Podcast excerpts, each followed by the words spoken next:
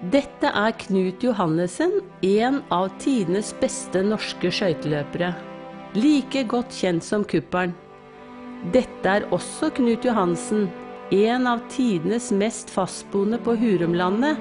En ekte huring. Også kjent som Kuppelen, men der stopper også likheten.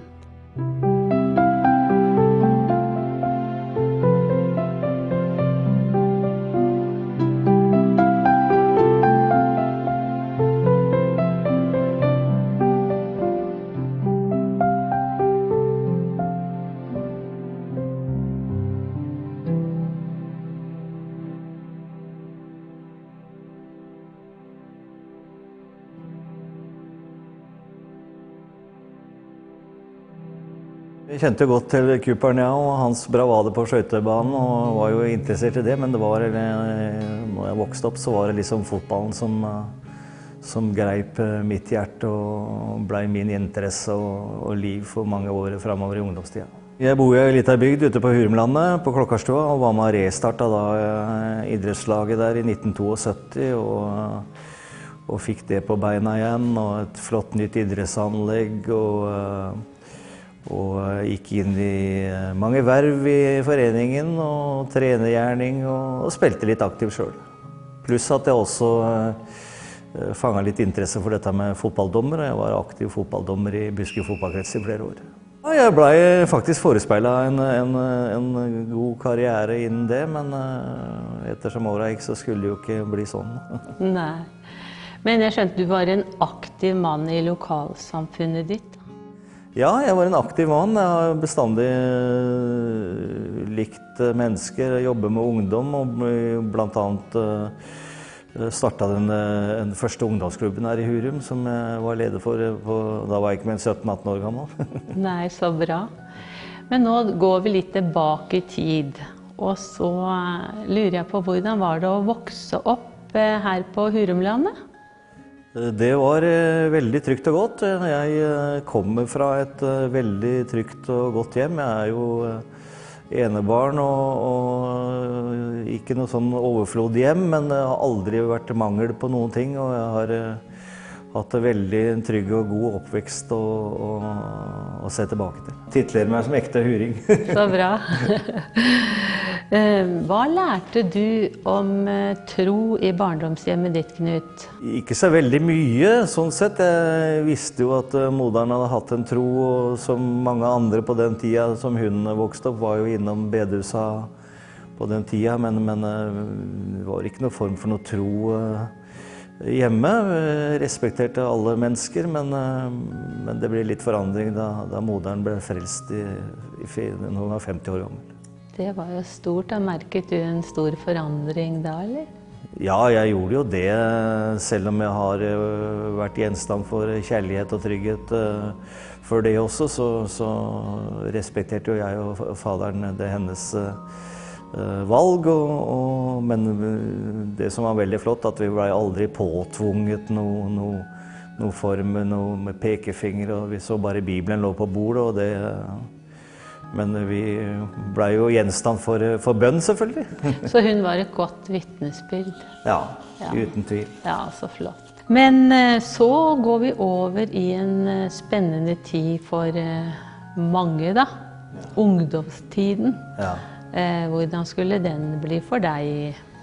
Nei, jeg vokste opp i ungdomsflokk og venneflokk hjemme på, på, Hurum, som også var trygt og godt. Og hadde jo jobb og skjøtta alt dette her, men det var jo det som eh, vi gjorde ute i verden. Og festa og, og var rundt på restaurantlivet og rundt forbi om helgene. Og I den forbindelse så var det jo filtret bad ute på, ytterst på Hurumlandet, da, som på en måte ble vår stamrestaurant. da. Så det ble litt sånn fyll og fest som for mange andre ungdommer, kanskje? Ja, det, ja. det ble det. Men uh, vi får bare i etterkant se og takke for at vi, vi ikke blei frista med noen noe andre form for rusmidler. Selv om alkohol er alvorlig nok, det er ikke det. Men uh, vi blei jo uh, forespurt noen ganger, men vi, vi greide å skjære unna det, heldigvis. Det er fantastisk. Men å, våknet du noen ganger eh, på søndag med en blåmandag som man Eller mandag morgen eller søndag, hvor du kjente at eh, du kjente en tomhet eller en eh, slags sånn eh, anger på hva du hadde gjort dagen før? Har du opplevd noe sånt? Ja, det, det opplever man etter hvert som man eh, Og særlig etter at en, en, en god venn og kompis av meg ble frelst, og etter liksom han forsvant ut av, av bildet, så ble det mer og mer tom etter hvert, egentlig. Så du hadde en kamerat som ble frelst? Ja, jeg hadde en kamerat, og, og forresten en familie av meg, som, som også var med i idrettslag og fotball og, og farta mye sammen før, men han blei frelst radikalt. Og så, bare tre år etterpå, så skulle det samme skje med meg, da. Tenk, så han, det ga en ettertanke i livet ditt, da? Når kameraten din gikk den veien? Ja, det, det gjorde på en måte det. Ja. Det er jo veldig spennende for folk som er blitt frelst, å vite at det har en veldig påvirkningskraft for vennene, selv om ikke en hører det bestandig. Ja. Ja. Villa Malla, eller du kalte det noe annet. Det heter Villa Malla i dag. Ja. Det skulle bli ditt stamsted i, i, noen år. Hva var det som skjedde der? Nei, det var, jo, det var jo et samlingssted for ungdommen, og ikke bare ungdommen i Hurum, men, men også tilreisende. Som, og særlig der på sommerhalvåret hvor det var mye turister og, og hyttefolk, så var jo liksom filtret bad, som det het den gangen. da ytterst, som du sier, så heter det jo Villa Malla nå, så det var der liksom de store norske orkestra var på sommeren, og, og, det var der vi liksom ja, på en måte trivdes og fant vår plass, da. Ja. Og du hadde et eget stambord, var det så? Ja, vi, ble jo godt, vi var jo godt kjent der når vi var der. Og, og godt kjent med, med, med ekteparet som dreiv der og så videre. Så, så vi hadde jo litt fordeler for det og blei jo kjent uh, i gåseøynene med litt av noen av disse orkestra som var der, bl.a. Steinar Fjell og Septimus og alle disse som var populære på den, den tida der. Ja, Så de hadde flotte orkestre i helgene der, skjønner jeg. Ja. Men jeg skjønte at de kjente deg så godt. At var, hva var det de sa når du kom på en lørdagskveld? ja da, det var jo, det var jo, det var jo sånn at det nå kunne liksom festen begynne når kuperen hadde kommet. Jeg var jo ganske aktiv med ja, og sang og, og, fikk liv i leiren, for å si det sånn. Jeg har jo vært en gladgutt uh, hele mitt liv, nesten. så. En humør... En humørspreder, ja. ja. ja. Det er jo en velsignelse å få være det, da. Men nå skal vi komme til en helt spesiell hendelse i ditt liv. Ja som skulle bli en forvandling i 1989. Kan du fortelle litt om det, Knut? Ja, som sagt så var jo denne kompisen min blitt frelst, og jeg følte litt at det, man gikk liksom litt i, i vakuum og, og, fant ikke ut av ting og, og, forskjellige ting. Og den musikken som jeg likte før, var ikke akkurat noe jeg satt og hørte på lenger. Og, så videre, og, så videre. og så kom jeg vel til et punkt at jeg at, og i etterkant har jeg sett at det var en hellig ånd som begynte å jobbe med meg. Og, og måtte bare en søndag i 1989, som du sier, snøen lava ned, og fikk med meg kona og, og kompisen min da, inn til Knofsgat i Drammen, hvor Gordon Tobiassen var forstander. Og hadde jo aldri vært på et evangelisk møte før. og Gikk fram til ettermøtet og sank ned og snørr og tårer og, og blei rett og slett frelst, som Skriften sier. Ja. Hvordan opplevde du det helt eh, konkrete, Knut? Jeg kjente ikke så mye der og da, men, men, bare noen dager etterpå så skjønte jeg jo at at det hadde skjedd noe helt forvandlende i mitt liv. Jeg var jo, var jo veldig raus og skulle jo kjente at en annen type kjærlighet hadde kommet inn i og en kraft i livet selvfølgelig. Jeg måtte til Drammen og få kjøpt meg en bibel, og da var vi på en måte det åndelige livet i gang. Ja, Så du begynte å lese Bibel og kjente vel behov for bønn og, ja. og sånn med en gang. Er ikke det rart at når man blir født, så må man ha mat. Og for oss kristne så er det Guds ord. Fantastisk. Men du forteller at du hadde med Annelise på det møtet, og på den tiden eh, så var jo dere samboere. Eh, hvordan opplevde du det etter frelsen?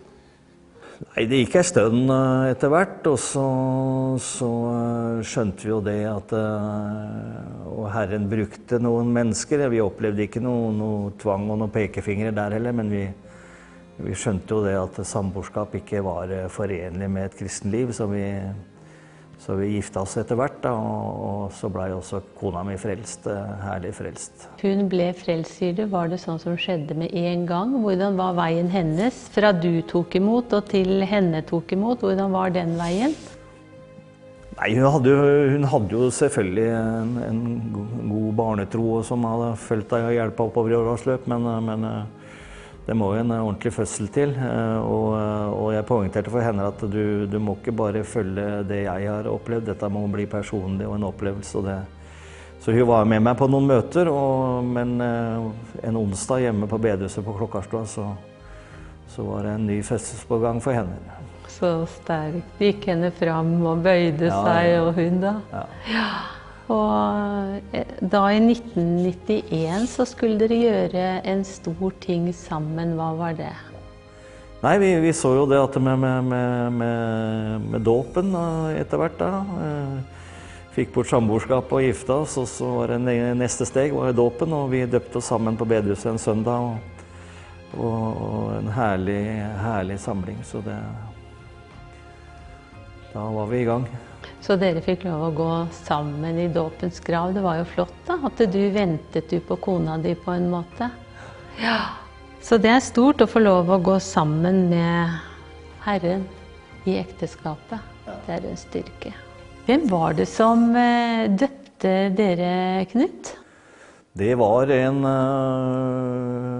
en høvding blant de frie venner på den tida som heter Jakob Karlsen. Han og kona Åse eh, bodde i Askim, og han var jo forkynner i Frie Venner i mange år. Han eh, fikk jeg og kona mi et veldig godt forhold til eh, etter hvert, for han var mye ofte på bedehuset og forkynte.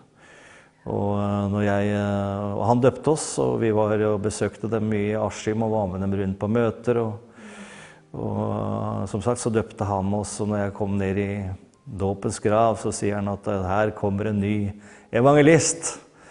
Uh, og uh, det var vel en, en, profeti, tenker jeg, som gikk i oppfyllelse etter hvert. Ja, En sånn sanksjon over livet ditt.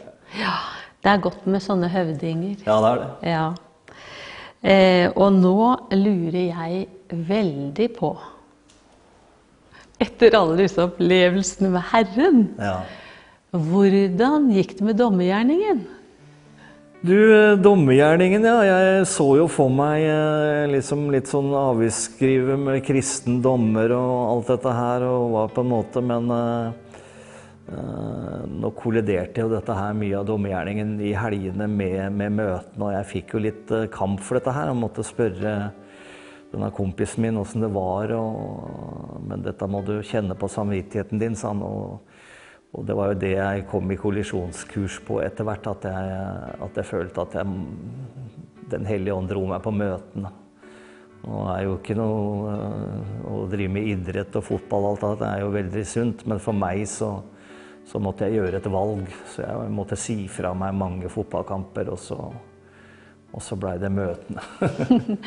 ja, det er noe med det at uh, hvis det kolliderer, så måtte du ta et valg hva som var viktigst for deg da.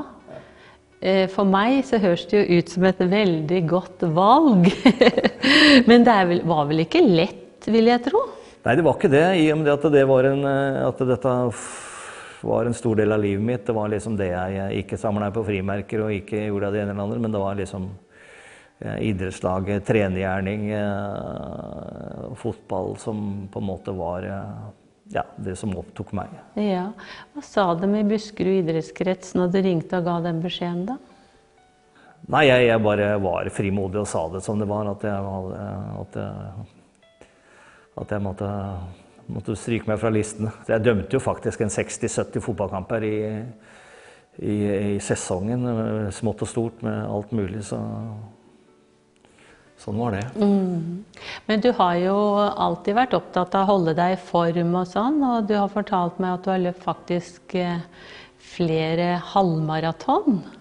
Ja, jeg fikk, det var en, en gruppe av godt voksne eh, herrer oppe på Klokkarstua. Det var en fin gjeng som jeg holdt til sammen med mange år, som jeg begynte etter hvert å trene med. Og fikk vitna veldig mye for dem.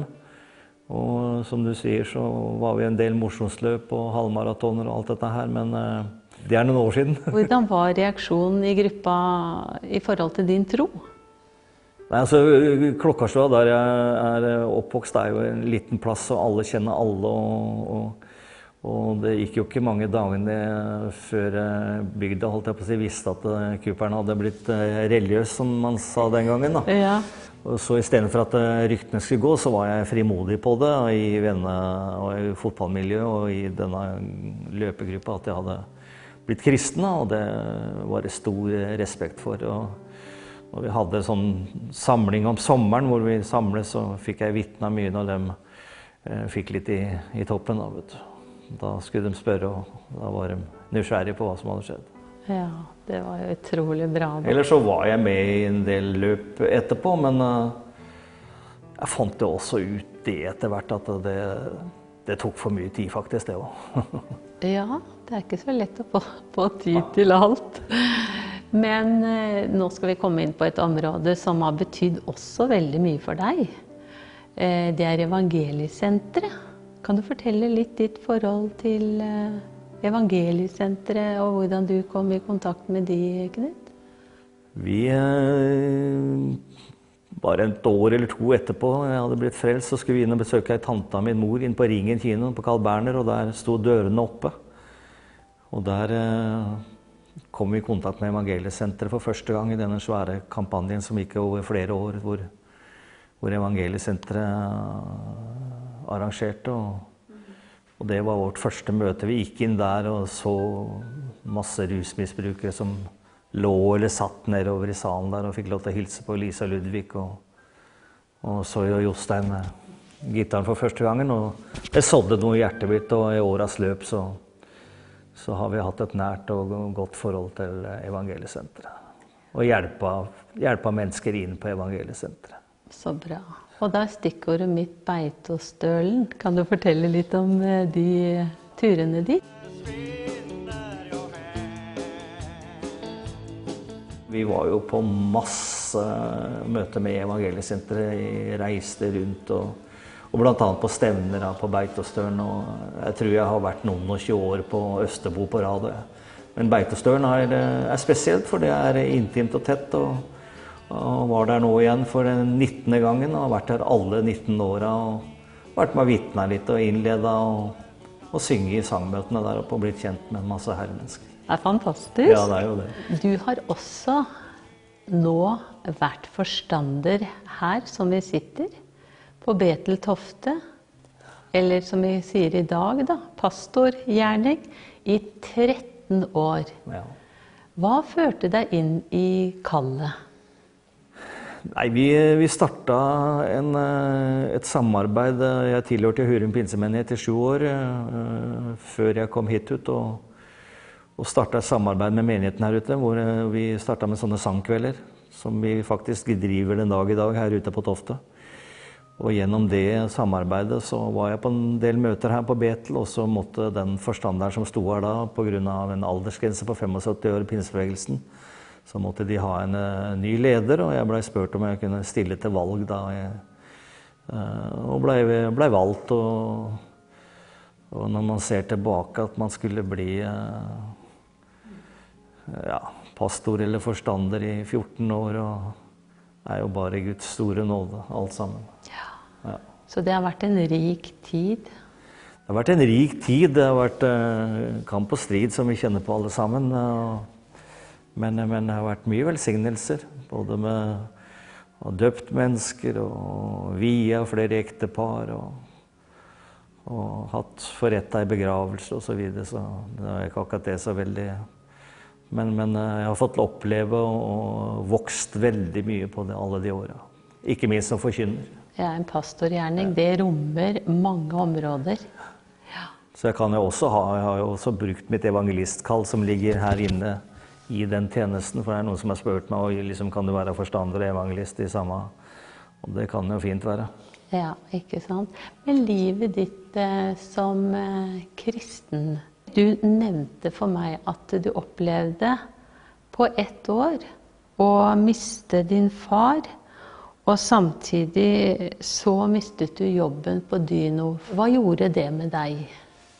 Det er klart at det var å miste, miste faren min, som var eh, en utrolig flott mann. Og døde jo bare 64 år gammel, brått. og Det var jo et sjokk. Og så da mista jeg jo da en fast inntekt eh, på Dyno, eh, som jeg hadde jobba i elleve år på samme Og det var nok med til å og etter to-tre år da, så fikk jeg smaken med dette med depresjon. Da. Jeg skal ikke komme så veldig mye inn på det, men men jeg har jo hatt noen, eh, noen, nedturer i forhold til det som mange også kristne mennesker har smakt. Eh, selv om vi er frelste og glade og kristne, så kan vi faktisk eh, komme oss ned i kjelleren av forskjellige grunner. Det er godt at Gud ble sant menneske gjennom Jesus. Så opplevde du at troen var en ressurs i den tiden der, Knut? Ja, han merka ikke kanskje noe akkurat der og da, men det, han gjør jo det når han kommer ut igjen i, i, i lyset. jeg husker min fastlege som jeg brukte da, spurte meg en stund etterpå liksom, Hva med troa di, Knut? sa han. Og det kunne jeg jo frimodig si at den, den er ikke rokka ved, den sitter. Så en del av følelsen og alt rundt svikter, så satt den troa jeg hadde opplevd i 89, satt fast. Så Gud, han er trofast. Ja. ja. Når du ser tilbake på Du har jo vært frelst i en 30 år og stått i en rik tjeneste. Eh, hva tenker du da? Det er vel som Paulus sier, at eh, hans største ønske er at hans folk må bli frelst. Og det er vel det som må prege oss eh, kristne i denne tida vi lever i. For det er ikke så veldig lang tid igjen at vi vi bør være litt ute blant folk ved gater og gjerder. Nå må ikke det bli noe sånn uh, tvang for oss, for det, det, men det er nåden som liksom på en måte fører oss ut blant folk. Som Bibelen også sier, at det går ut og, i all verden og forkynne ordet. Så det er det som ligger uh, Hobbyer er fint å ha og alt dette her, men uh, men jeg har, det er liksom Evangeliet er livet mitt. Å spille og synge for folk. Og, og har ikke så mye eh, Fotballen i dag er et veldig avslappa forhold til meg. og det, Jeg følger med litt på resultater og sånn, men, men eh, det er det som eh, på veien hjem for meg er å komme ut med de gode nyhetene. Knut Johansen vokste opp som unger flest, med en stor interesse for idrett, fart og moro. Han utviklet en lidenskap spesielt for fotball og dommergjerningen. Men ting har altså forandret seg underveis. Nå preges hverdagen av et brennende ønske om å nå ut med evangeliet i ord og toner. Knut er fortsatt en glad gutt, men fokus er forandret fra de unge år. Veldig spennende å høre din historie, Knut, og kjenne brannen og ilden i ditt hjerte etter å nå de ufrelste. Og det er jo bare noe som Jesus har nedlagt. Og skulle du følge dette programmet og har et evangelistkall i ditt hjerte, så vil jeg oppmuntre deg til og hengi deg helt til Jesus og få lov å være med og høste inn den dyrebare grøden som er mennesker som han har kjøpt fra jorden til Gud med sitt dyrebare blod. Du er viktig i høsttiden.